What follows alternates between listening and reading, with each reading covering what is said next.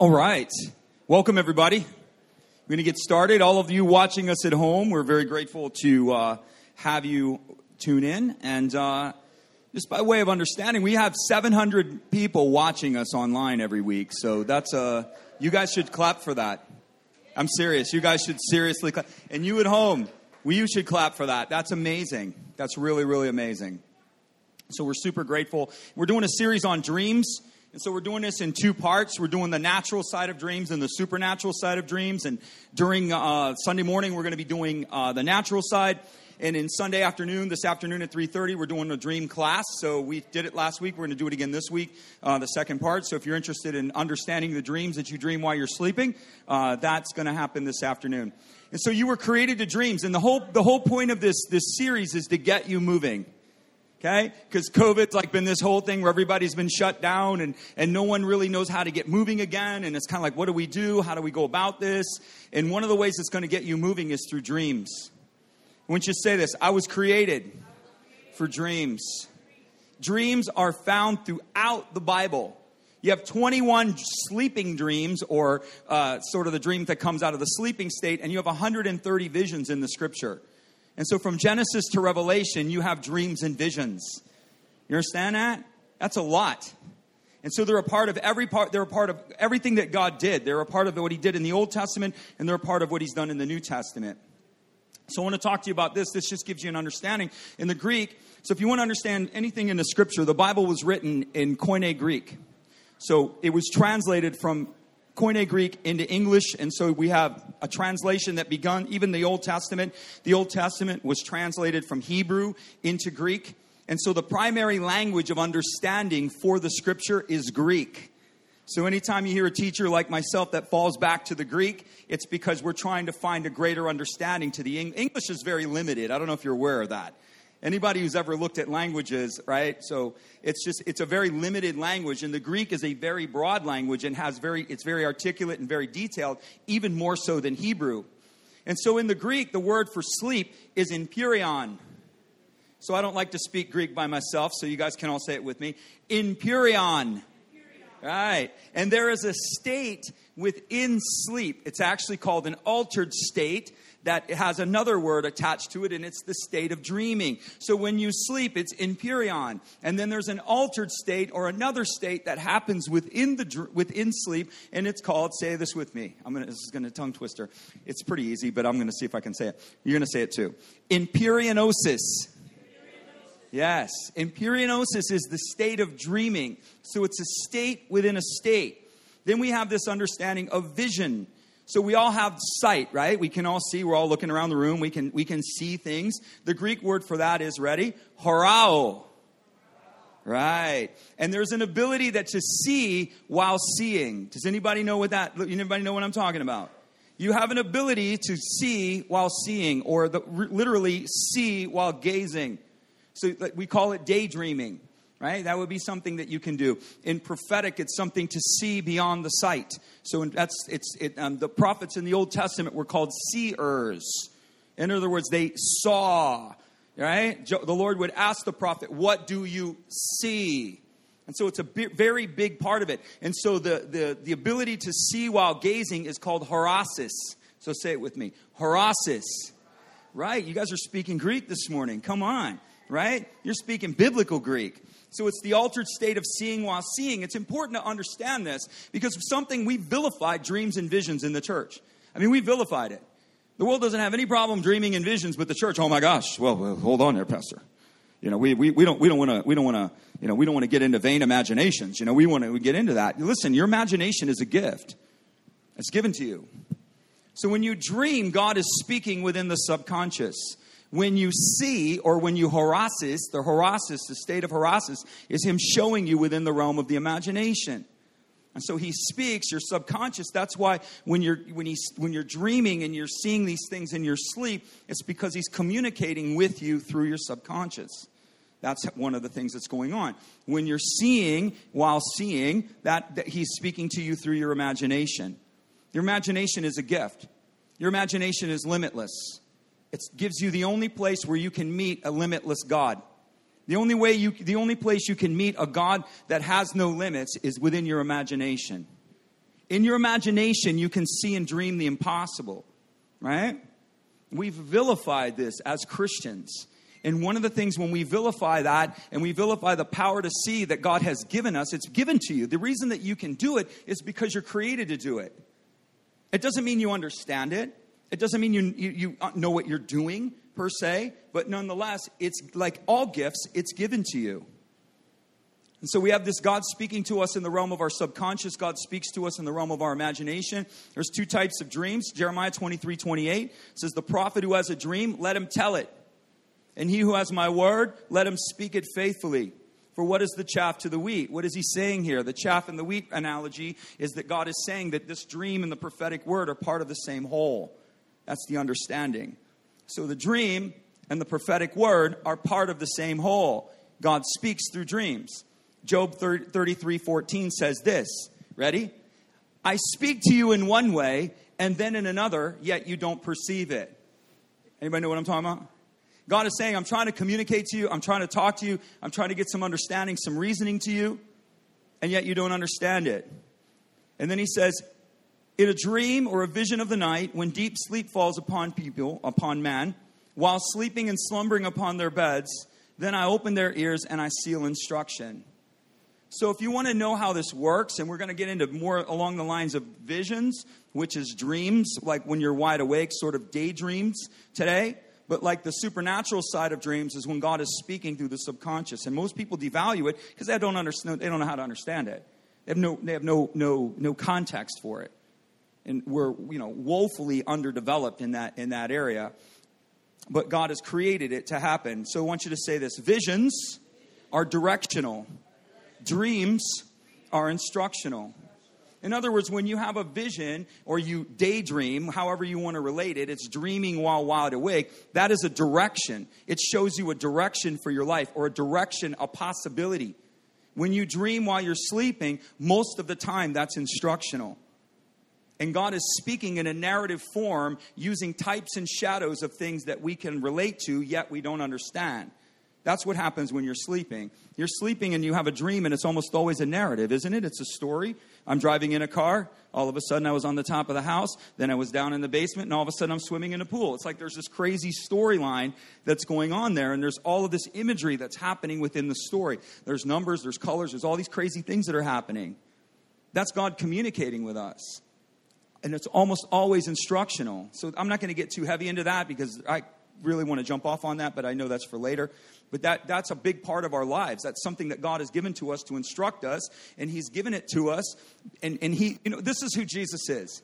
He has so much faith in you. He has more faith in you than you could ever possibly imagine.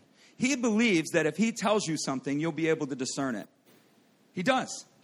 He really believes that if he gives you something and he tells you something, love believes all things. He says, if I give Carmen a dream and I try to instruct her, if I'm going to instruct her in a dream, she's going to figure it out and then we don't. And he's like, oh, okay, we'll give her another dream. She'll figure that one out.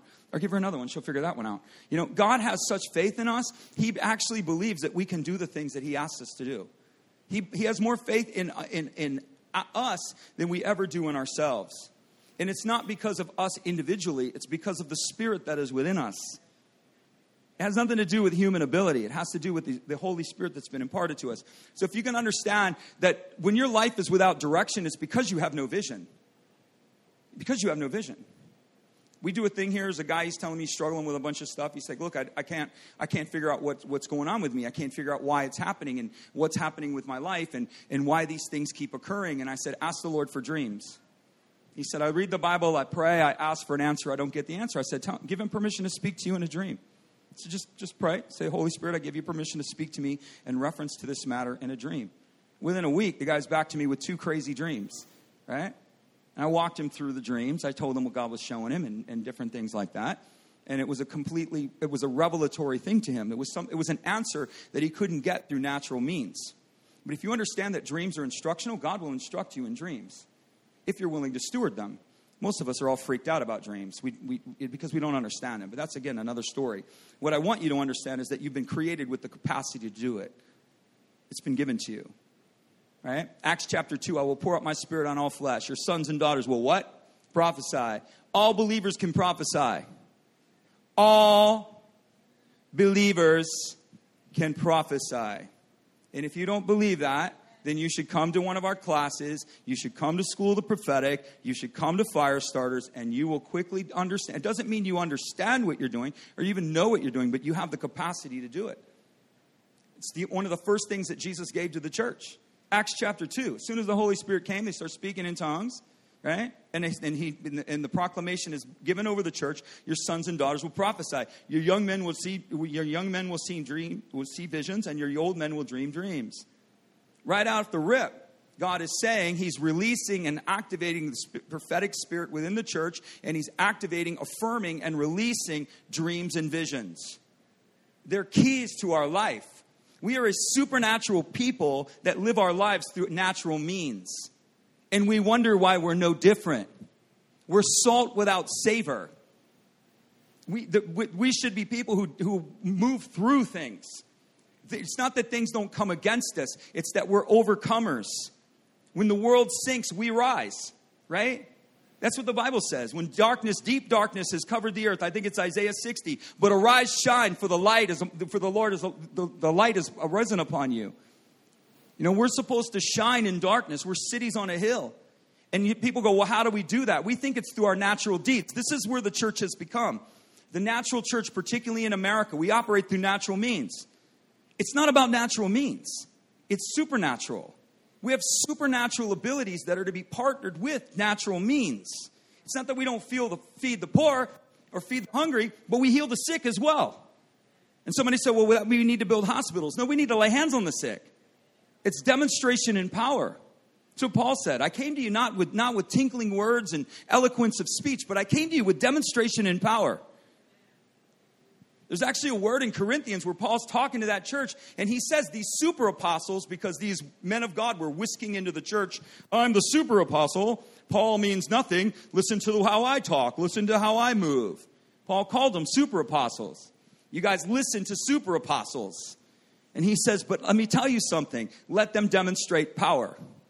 That's, that was literally Paul talking to this church, saying, If they cannot demonstrate power, you should not be listening to them. It's the evidence of power that needs to be demonstrated within the church. The evidence of power. What does that mean? Prophetic, right? Priestly ministry and kingdom, the exercise of dominion, miracles, healing of the sick, raising of the dead, all of those things.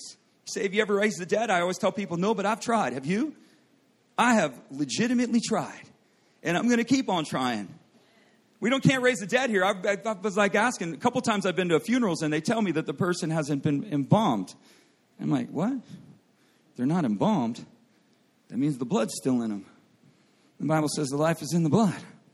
Okay, well, I started freaking out, right? We can't raise the dead in the West because we pump you with formaldehyde in 24 hours. Your blood's out of your body and you got chemicals in you. We remove your organs through autopsy. Good luck.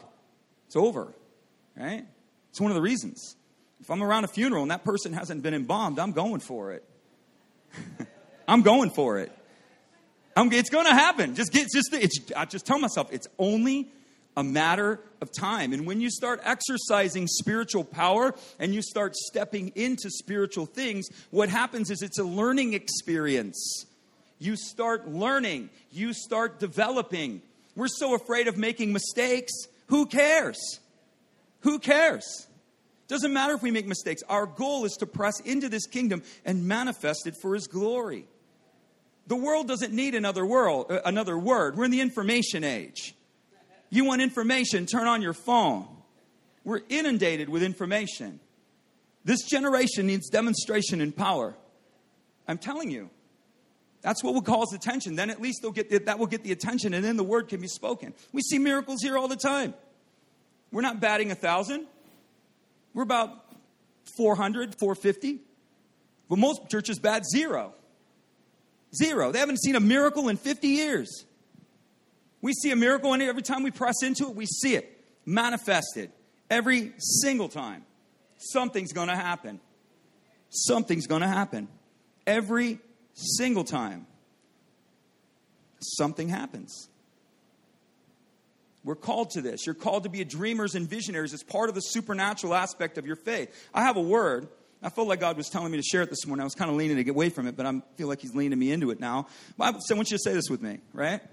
Very common thing we say here at Elevate. I want you to say this, even at home. I want you to say, the devil is not anti Jesus. Leave that alone. I want you to say this the devil is anti Christ. That's right. What does the word Christ mean? Christ is the anointing, Christ is the power. The devil is not resisting the name of Jesus. He doesn't have a problem with that. He doesn't have a problem with the name of Jesus. He has a problem with the demonstration of power. He has a problem with the anointing. He has a problem with that. That's what he resists. The church actually partners with the spirit of Antichrist when we stand up and we deny power. When you deny the prophetic, you deny power, you deny healing, and our churches do it wholesale. Seven out of ten American churches don't believe in healing. I'm going to say that right to the camera. Seven out of ten American churches don't believe in healing. Seven out of ten American churches believe that healing died with the apostles. Seven out of ten. I'll say it again. Seven out of ten American churches don't believe in power. Crickets, it's true. And out of that 30%, there's a marginal, there's, there's, there's a, out of that 30%, there are churches that believe in miracles but never see them. There are churches that believe in power but never see it. And the reason that they don't is they don't create a culture for it. Or their learning context is completely wrong. You want to learn something from Jesus? I teach you this. You know nothing. You know nothing. I don't care what Martin Luther told you. I don't care what John Wesley told you. You want to learn something from Jesus? You come to him as a child. You know nothing. No presumptions, no assumptions. You sit at his feet, you assume nothing. And you let him instruct you. If you feel like you come with a lot of learning, then let him use the learning that you have, but you don't present that learning to him. You put it off on the side. You know nothing. And then you'll begin to learn, and then you'll begin to grow. So our context is wrong, our learning environments are wrong. These are the things that we, we end up operating with dreams and visions. Everybody thinks they have an answer, but listen, I'm telling you, this is the key to your life. Instructional dreams, instructional visions. You were created on purpose with a purpose. This is what a, this is what a vision is for your life. A daydream for your life is based on the purpose that you were created for. Ephesians 2:10 says, "We are his workmanship, created in Christ Jesus for good works, which he has prepared beforehand that we should walk in him." What's that tell you? You're created in Christ for a destiny. You are, you are God's workmanship. You are the very thing that God is working on in Christ. So Jesus is working on you. Aren't you glad? You are his workmanship. And what is he working on? He's working, God's whole goal is to bring you into the good works that have been prepared for you before you were ever born. There's a destiny for your life. People go, well, why doesn't it happen? Because you got to cooperate with the process. You understand that? You have to cooperate with the process. You're gonna have, if a doctor's to help you, you got you to cooperate with the process, don't you? Right? If anybody that's to help you, you have to cooperate. God helps those that help themselves. No, that's not the what. That's not how it works. Jesus will do nothing without. You can do nothing without Him, and He will not do anything except He does it with you. That's the truth. You can't do marriage without Him. Good luck. You can't do life without Him. He will do nothing unless He's asked or invited. So again, God doesn't do it by default. We have this idea that says, well, if it's God's will, He's going to do it. Who told you that? No, seriously, who told you that? God's will that no one should perish but all come to Christ. Is everybody going to come to Christ? No, but that's God's will, is it not? Did He not declare that to be His will? Yet we know that that isn't going to happen. The whole world is not going to come to Christ, even though it's the will of God that that happens. There has to be a partnership along the way. He's not going to do things for you by default. Your destiny is given to you, but you must partner with it. Well, God told me, and you know, and it's just going to happen. I've been waiting 30 years for that vision to come to pass. Have you done anything with it? Nope, not a thing. But brother, I'm just waiting for that dream to come to pass. Tell the story of a guy who wanted, he said he's going to write books. I was in the church. I was, I, I, second time I was there, I heard the same guy give the same testimony. God has called me, in one of those testimonies with the trembling voice, to write four books. God has called me to write four books. And, he get, and he, I heard him do it twice. The second time I was there, I walked up to him. I said, How's the books coming? He's like, I'm just waiting on the Lord. I go, Do you got a chapter? Do you got a title? Did you buy paper? You know, do you got a pen? You know what I mean? I mean, people act like Jesus is going to go, here's your four books, and he's going to drop the manuscript on the, on the counter. I mean, it requires something of you. It re- that's, again, the order of creation was through partnership. Man was created. Go into all the world, preach the gospel to every creature, and I will be what? With you. You understand that? I will partner with you. That's the idea. Everything is done in partnership. You're created on purpose with a purpose. You have a destiny. Destiny of all mankind is to give their life to Christ. That's, that is the greatest, that is the wisest decision you could ever be, you could ever make. I mean, we look at all of these icons within the culture and we think, oh, that guy's smart, that guy's wise, that guy's smart. You know how the Bible attributes wisdom? Those who give their life to Jesus. And those who don't are absolute fools. Those who build their house on the rock, I will liken to a wise man. That the height of wisdom is that, giving your life to Christ. The height of foolishness, I don't care how many PhDs you have, you're a fool if you don't give your life to Christ. Heaven equates you as a fool. Men may esteem you, but you are lost. You are lost without Jesus. You must be born again. You must. You give your life to Christ. And in giving your life to Christ, this is where a lot of Christians are. They've given their life to Christ, but they've never discovered their purpose. Or then they do have a purpose. They say, hey, God's called me to write books, but they never align their lives with the purpose. You have to receive the purpose, the direction, the idea where God is calling you or what He's directing you into during that time, this season, this age, this stage of your life, and then you have to align your life with it. You have to begin to prioritize things that relate to that vision. Dreams and visions are time bound, right? You have to pursue your vision with faith, with perseverance, with preparation and courage. All of those things are necessary.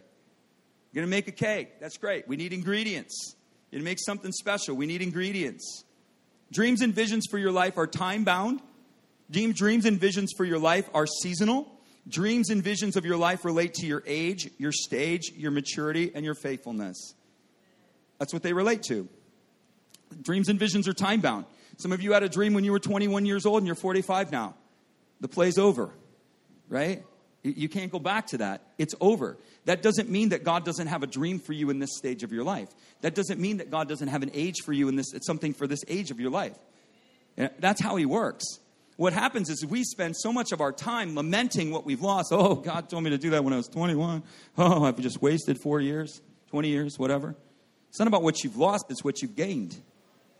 You've gained the understanding that you let something pass now, this time, maybe you're going to be a little more faithful, a little more eager, a little more determined to not let that happen again. That's the goal. Don't lament it. Come on. That's right. Come on.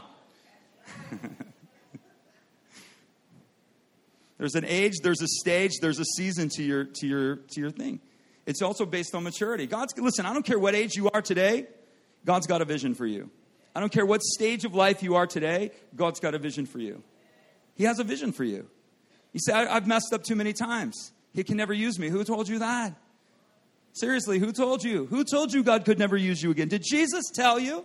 Is there a scripture from the Lord that says, I could never use you again? You completely failed. is there one? there is none.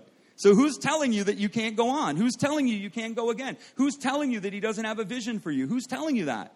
It's based on your maturity. Listen, God's not going to give you a vision or a dream for your life that does not relate to the spiritual maturity that you have. He's going to call you to something that's in proportion to the level of maturity you have grown unto and the level of maturity you have demonstrated. It's called kavod. That's why God is always working on your character. The word glory is kavod, and it relates to our character. So God wants to, when God gives you a dream or a vision, He's putting glory on your life. That's what He's doing. And glory has weight. And weight requires support. And so, if God puts weight upon your life, but that you have failed to develop yourselves with maturity, consistency, courage, all of the attributes that are necessary to support weight, if He gives you that vision and dream, it will cause you to collapse. And so, what God is, that's why He gives you things in proportion to your maturity if you want more, then mature. You say, I don't know where I need to mature. Why don't you ask him? I'll tell you the, I'll tell you the basics. This is the baseline of all maturity. And we're all going to say it together. Radical five. This is elevates, baseline, and the, not our, our baseline, but the Lord, the kingdom's baseline. Just say it. This is the baseline of spiritual maturity. Read your Bible, right? Pray, commit and connect to church, financially give, and live on mission. Live to reveal Christ to the world. Let your life reveal Christ. To that is the baseline of all Christian maturity. If you do not have those five principles operating in your life, you are not mature. You're not. All maturity comes from that. That's called remedial math. Everything has a standard. You guys, many of you are in fields where you operate off of a standard. You have to be licensed. You have to meet requirements. You have to meet standards. There's minimum standards for you to access the field that you're in. It's the same thing with a kingdom. How, who would tell, who would, why would you think that Jesus doesn't have a minimum standard of, of discipleship? We think somebody who reads their Bibles, prays, commits and connects to church, financially gives and lives on mission, we think those are stellar. They're not stellar Christians. Those are beginner Christians. Those are guys who've just made it out of preschool. Right? If you're not operating in those things, you're asking God for something, and what He is going to do is He's going to point you right back to the beginning. That's what He's going to do. Over and over again. I ask God, He doesn't do it because you're not doing the first things. You're not doing the former things. You're not doing the things that are going to sustain you once you start walking in your dream. You start walking out a dream, and I'm going to tell you, it's not easy. You're going to need the Word of God. You're going to need to know how to pray. You're going to need a Christian supportive community around you. You're going to, you're going to need to have the river of finances flowing. And you're going to need the peace and the glory of God that comes through the witness that Jesus wants to bring to the world. You're going to need all of that. And so, without those things functioning in your life, the dream cannot manifest. It's not that the Lord doesn't want to give you the dream. If He showed you the dream, He wants to give it to you. The problem, I want you to say this with me the problem is always on my side of the equation. The problem is never the Lord's, the problem is yours. Our pride is such that we don't like to look at our dysfunctions. That's our hits human pride. Or we believe that if God shows us something about ourselves, He's doing it to shame us. He's not an earthly father, He's not an earthly person. When God is showing you something about yourself, it's because He wants to show you what the hindrance is to your life. It makes no difference to Him whether you change or not. He wants you to, but He'll leave you the same. Read the Bible. He left many people the same. He didn't labor with them. He was going to, we talked about Jacob last week. He was going to leave Jacob the same. Like, it's fine, Jacob. You don't want to change? I'm out. He'll leave you the same. He's not going to labor and contend with you in reasons and areas of your life that you don't want. If you, he wants you to change, but these are the very things that Jacob's Jacob's willingness to run and his desire to run away from his problems and his past and all of the issues, his lack of confrontation, his fear, his uh, un- lack of understanding about who he was, his lack of understanding about who God was. Those were the barriers to his destiny. He had a destiny on his life. And God was bringing him into close contact with the barriers that were keeping him from his destiny. That's what the Lord is doing. God wants to give you the dream. God's got a dream for you no matter what stage you're in. That's good news. Happy day. Happy day. Right? Say, I'm 60. P.T. Barnum started the circus at 60. Ray Kroc started McDonald's at 60. I'm serious. I don't care to give you there's no there's no there's no excuses here. We've all heard of McDonald's. The brother was 60 years old when he started it. Kentucky Fried Chicken, same thing. He's in his 60s. P.T. Barnum. Out of luck, down on his luck, didn't know where to go, lost so much, failed all the time. 60 years old. We watched the movie P.T. Barnum. I told my wife, I said, P.T. Barnum wasn't that young and wasn't that handsome. I don't know if you all saw the movie or not. like, if you look at pictures of P.T. Barnum, he didn't look like that. Nonetheless, why do you need a dream? You were created for it. That's why. You're created for a dream. The way you come alive is when you, when you operate according to your creation. And why we come alive is we are created by Him, we are created for Him. We are created to draw from His life and to give our lives to Him. That's where harmony comes. It doesn't come through religion. Life does not come through religion, life comes through the Spirit. Life comes through relationship, life comes through encounter, life comes through experience. Life comes through dreams and visions. Why do people feel so alive when they dream and, they, and they, when people have dreams and they have visions? They get excited, don't they? Right? Right? Except we're Christians. We don't, we don't do that well. We don't, we don't get excited about nothing, man. We just, no, no, no, no, no. I follow Jesus, Kevin. My dreams are dead. That's it. if you follow Jesus, you should be alive with dreams. You should be alive with possibilities. You serve the creator of all the universe. You don't have a creative idea? Jesus has got plenty of them. And he's going to look at you and go, We could do this, or we could do this, or how about that? Why don't we do this? You start partnering with the Lord, and he's going to start showing you things, great and mighty things that you know not of. He's always got a good idea for you. Not based upon you, just because he loves you. For no particular reason at all. He loves you for no particular, not because of anything. He just loves you. Is that crazy? It's hard for us to understand. You just love me for no reason at all? Yep, that's it, Kevin. I just love you for no reason at all. And that love is to compel us back to Him. So you're created for dreams. Without a dream, you're going to waste away. Number two, Bible says, where there is no vision, where there is no God inspired revelation, the people perish. In the Greek, it says they're without restraint or without order. In other words, your life is all over the map. You're just going in all these different directions because you have no dream, you have no vision. People waste away, they get hopeless, they get discouraged. A dream directs your life. Number three, dream sets an anchor point. I pray that this is uh, Ephesians chapter 1. I pray that you will be flooded. Come on, just say this Jesus, flood me with revelation so that I can see some of the things of the future that you have called me to share in. That's a paraphrase chapter 1.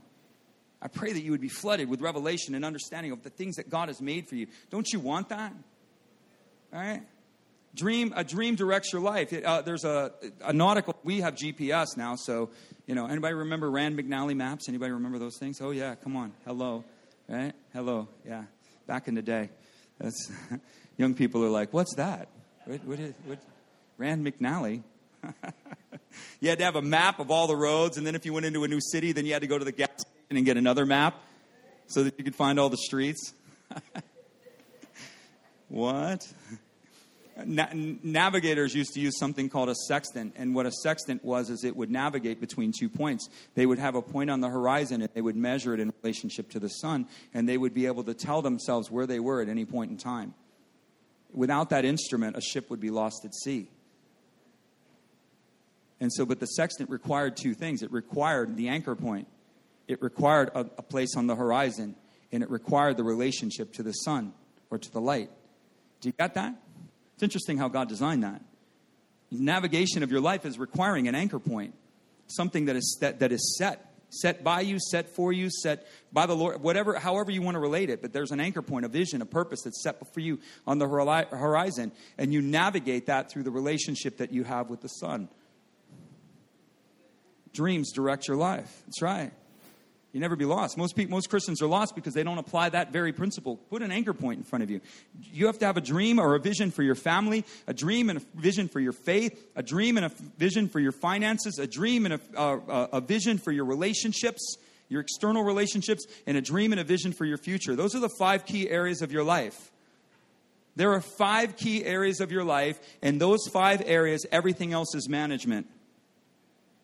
Those areas are the dominant places in your life, and everything else you manage. And so you have to have a dream and a vision that relates to those key areas, and you'll have an anchor point. You'll be able to navigate forward.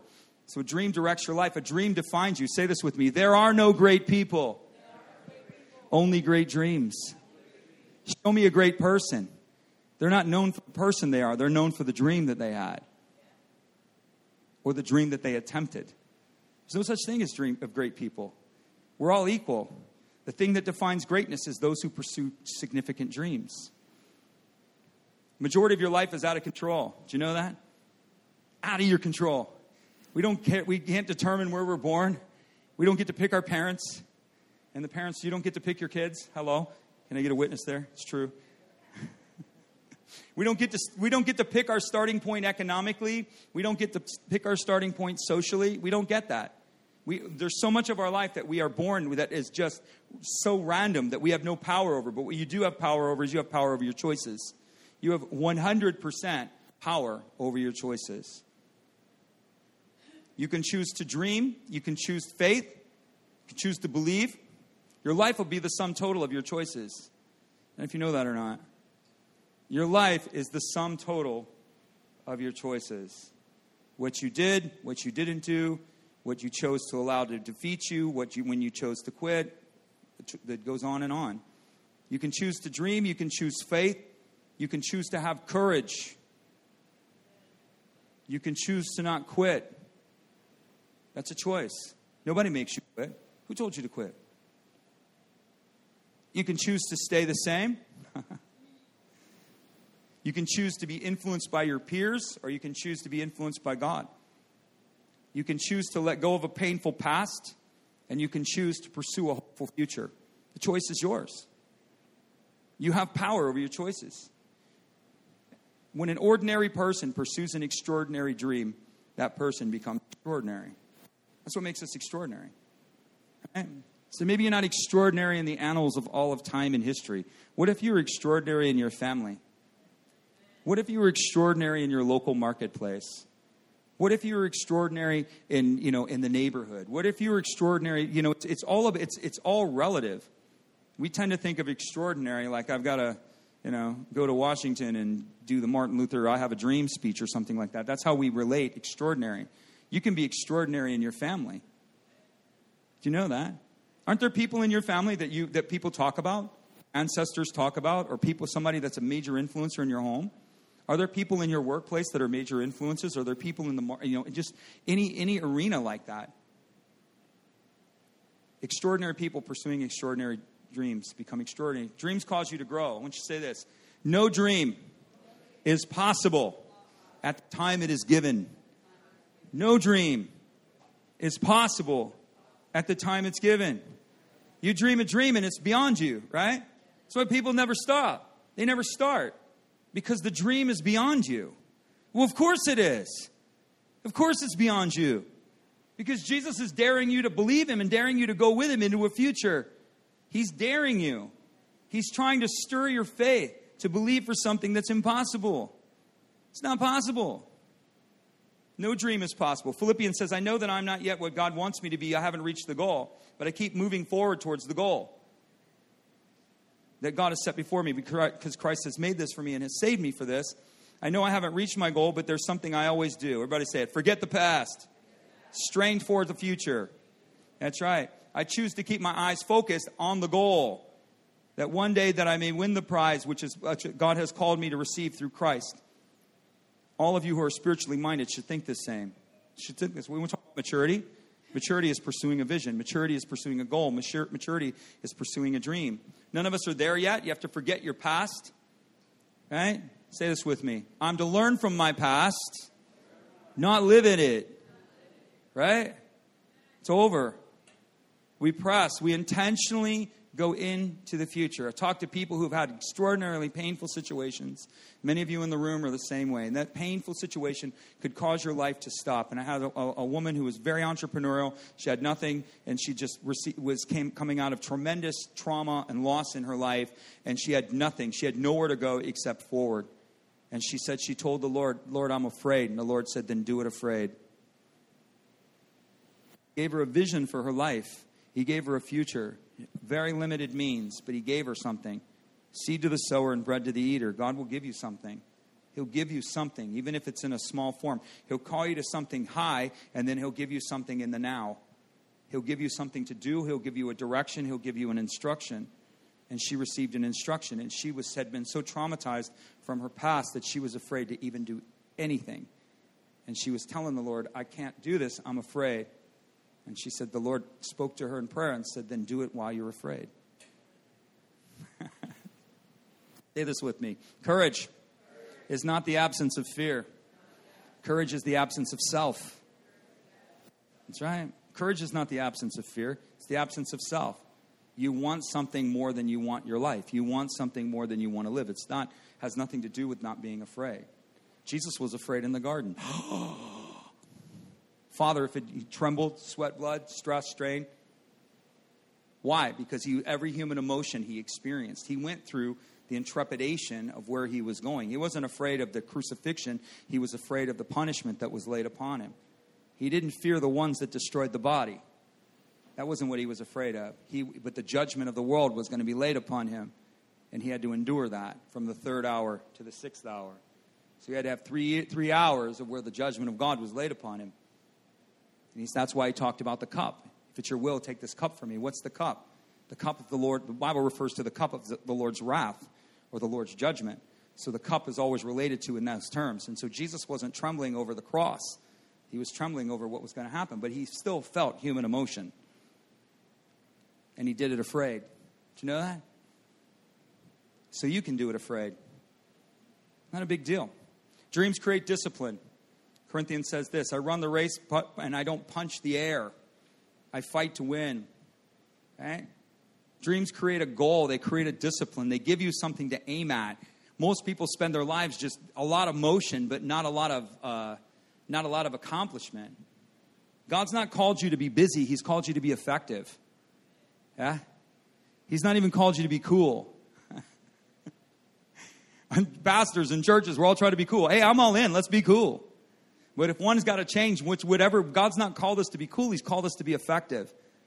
And if you can be effective and cool, that's fine. But I will not. I don't want to compromise effectiveness for the sake of cool, right? We're called to be effective. That's the number one calling upon our lives: is that we produce fruit, that we bear fruit. Herein is my Father's glorified, that your life produces fruit. What, what a dream does is it learns, this is what a dream does. So when Paul's saying I'm beating the air and I'm, I'm, I'm punching at something, I don't want to punch at something empty. When you have a dream, a vision, a direction, a goal, let's just put it in your household. You have a dream, a direction, and a goal, then you learn what you can say no to. And you learn what you say yes to. So if your dream, your vision, and your goal is, I'm going to get my master's, I'm going to get PhD, well, I don't know, let's just put it in that context, you're going to say no to everything else and you're going to say yes to the things that make it happen. You're going to say no to Netflix and you're going to say yes to the thing that brings you closer to the goal that you have. If your goal is to have a meaningful, loving relationship with your wife, you're going to say no to the things that interfere with that, and you're going to say yes to the things that, are, that, that, that build that. You understand? It creates this discipline in your life. It actually it teaches you what to say no to, and it teaches you what to say yes to. That's why we end up saying yes to all kinds of stupid things, right? And then we say no to things that actually might help us. Dreams strengthen your faith. The Bible says, according to your faith, so be it unto you. A dream cannot be accomplished alone. So, how does a dream strengthen your faith? A dream will bring you right up to your limitation. So, what does God expect for you when you have a dream? He expects you to do everything that you can, and you are to push as far as you can up to the barrier. When, you really, when you're in front of a barrier, you're in front of an obstacle, you're in front of something that's greater than you, that's when He comes in. That's where the partnership happens. So, in other words, having done all stand, right? So, in other words, if there are certain things like, oh, Lord's giving me a vision to get my PhD, right? So I'm just waiting on Jesus. Well, have you researched any schools? Have you applied for any schools? Have, what, what have you done to further that process? I've applied to 10 schools and now I have to wait. So now what are you doing? You're going to exercise faith. You understand? All of these things, these dreams and visions relate to faith. It causes you to grow, it causes your faith to grow. And that's really important. It pushes you to the place of limitation and causes you to believe for the impossible. That's just what Jesus wants. I tell you guys a story. When I first got saved, I'd come up to this pastor and I was like, this old guy, guy who started the church, right? Nobody wanted to talk to him anymore because he was in his 70s. The young hot thing was up there teaching, you know, boom, boom, boom, boom. Rock star, right? Kind of like us, skinny jeans and smoke machines, right? So all that stuff was going on. Nobody ever talked to old pastor. He'd just stand along the wall. Everybody'd be over there wanting to talk to the new guy. And I'd always go up to the old guy and tell him, tell him things, right? Ask him things. And one of the things I told him, I said, I just feel so bad. Oh, I feel so bad. I keep needing Jesus. I keep having to need him. I can't do anything for myself. And he told me that's where he wants you. He wants you in a position of reliance. He wants you in a position where you're doing everything, you're reaching your limitation, and then you're drawing on him for strength. What happens is you get stronger. His strength is perfected where? In your weakness. How has his strength even come into your weakness if you never move into your weakness? You push to the point where you can go no further, and then you draw on him from strength for strength, and you get stronger. Then you're able to go further. Then you draw on him for strength, and you're able to go further. This is how this faith operates. This is how this kingdom operates. Dreams cannot be accomplished alone. It causes you to push for the impossible. You to say this. This is important. Grace is in the eye of the Lord. This is a common scripture, right? Grace is in the eye of the Lord. If, you, if I found grace in your eyes, if I found favor in your eyes, over and over again, people want to know, they want God's blessing. They want God to do something in their life that's meaningful, that's spiritual, that's supernatural, that's miraculous. Then, if you want that, then you have to do and be where the Lord is looking. Grace is spiritual power moving in love. Where's grace found? In the eye of the Lord. Spiritual power moving in love is found where the Lord is looking. We so much are trying to get the Lord to look at us. What if we flipped the script and said, Lord, what are you looking at? What are you seeing, Lord? What are you doing? When you look at my life, what do you see? When you look at my future, what do you see? Show me what you see about me. Show me what you see about my future. Grace is in the eye of the Lord. What if He showed you something that you, were, you could never possibly imagine yourself to be? Grace is the spiritual power to accomplish what God, what the, the will of God is found in where God is looking. I'm telling you now. I'm telling you now. So many, so many of us were just taught to do something and then ask God to bless our mess. Bless it, Lord. Bless it, Lord. Grace is found where He's looking. What are you looking at? What are you looking at? I ask Him all the time. What are you saying? What are you doing? Constantly. What are you saying? What are you doing? What do you want for this church? And He says, I'm looking at that, Kevin. This is what I want you to look at. Most of the stuff God's looking at seems insignificant to you, it seems meaningless. He's looking at something that doesn't, it just seems like, what? It seems meaningless. But when you begin to operate in what He's looking at, ask God for a vision for your life. Ask Him to see you. Ask Him to look at you. Ask Him to know you. And ask Him to show you a meaningful future. And do what He tells you to do, not what you want to do. It's okay to say, I have no idea what I'm doing. This is the whole, the whole premise of relationship. If you knew what you were doing, you wouldn't need him. He's going to tell you, and you're going to go, okay, I have no clue how to do that. Where do I start? Where do I start? And he's going to show you starting points. And the starting points will seem insignificant to you. Insignificant. Uh, here's a dream and a destiny. Okay, here's your five spiritual starting points. Begin to read your Bible, pray, commit and connect to church, financially give, and live on mission. What does that have to do with my destiny? It has everything to do with your destiny. It has everything to do with your destiny. Everything. Then he'll tell you different things about yourself. He'll, he'll begin to put you in positions of people, places, and things. He'll take you up angles that seem insignificant to you, all with the goal of getting to this place. I could tell you stories. We're in the process of that right now. Insignificant things that he's told us to do. And I go to him and I'm like, Are, are you, are you sure? Are you sure you're telling us to do this? Is this what you want? And he's like, Shut up and do it, Kevin. Put your hand over your mouth. Stop, stop arguing with me. Go like this, shush, and do what I tell you to do. And so we do it. Grace is in the eye of the Lord. Exodus 33, see, Lord, Moses says, I will do this thing. The Lord says to Moses, I'm going to do what you ask because you have found grace in my eyes. What's going on here? Was it because God looked at Moses and said, There's a dashingly handsome man, I favor him? That's not what's going on here. Moses, God had told Moses what to do. Moses was doing everything that he could possibly do, and now he was out of options. And so God showed him what he was supposed to do. And now Moses, at the point of limitation, turns to the Lord and says, If you don't help us with the next stage, we're out of options. If you don't bring us across that sea, we're out of options. That's what he said, right? And so the Lord says, I will do what you ask me to do because when I look at you, I see you doing the things that I've shown you. Spiritual power moving in love is available to you because you are doing the thing that I have shown you. Grace is in the eye of the Lord. Lastly, a dream brings you out of hopelessness. If you're ever feeling hopeless, because you have no dream, you have no vision, you have to have a vision. You have to have a vision of a better tomorrow. Job said this I have no strength to endure because I have no, no goal to encourage me to move on. Goals encourage you, they bring you out of hopelessness. So, next week, we're going to talk about um, how to get a dream, how to get a vision. It's one of the things we're going to do. Everybody say starter points. So, you guys need to record this or write this down because if you want a dream or a vision, I'm going to give it to you. Why don't you say this? The sharpest pen, or no, say this the dullest pencil is better than the, than the sharpest mind. Right? You should write this stuff down. That's actually one of the principles of a vision is to write it down. But you want a starter point? I want you to look at your life. You to just take a moment, take a create a margin this week. I want you to look at the five key areas of your of your life. I want you to look at your faith, your relationship with the Lord. I want you to take a look at your family. I want you to take a look at your friendships and your associations. I want you to take a look at your finances. Right? I want you to take a look at your future. And you're going to begin to ask the Lord what could be. Say it with me. What could be, what should be, and what must be. All right, you want to discover destiny? It's found in those three questions. You want to discover vision? It's found in those three questions. What could be, what should be, what must be. In the must is where the vision lies. In the must is where the compelling lies. So you look at your faith. What must be? I have I must grow.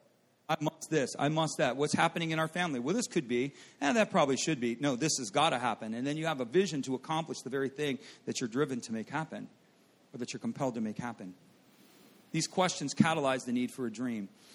Hey, well, we're going to take communion here at Elevate, but if you're watching by, by uh, at home, we're so glad you did. And I want to let you know that Jesus has a dream for you. And the dream that he has, if you don't know him, dream number one is that you come to know him. And the Bible says that if you believe in your heart and you confess with your mouth that Jesus Christ is Lord and He's risen from the dead, you'll be saved. What a gift. God's going to give you a gift. He's going to bring you into a dream. He's going to bring you in the dream that He has for your life. You can be forgiven. You can be made whole. You can be healed. You can be set free and, and released into a hopeful future. And you say, How does it happen? It's a prayer away. Every Christian comes to Christ the same way. All of us come the same way. We all come through this prayer or some version of this prayer. All of us have to believe in our heart and confess with your mouths. It's not about intellectual conversion. A lot of people say, Well, I believe in Jesus with my mind. You're not saved, you're not born again. To be born again is an experience. To be born again is something that happens in you that you don't know what happened. It just happened.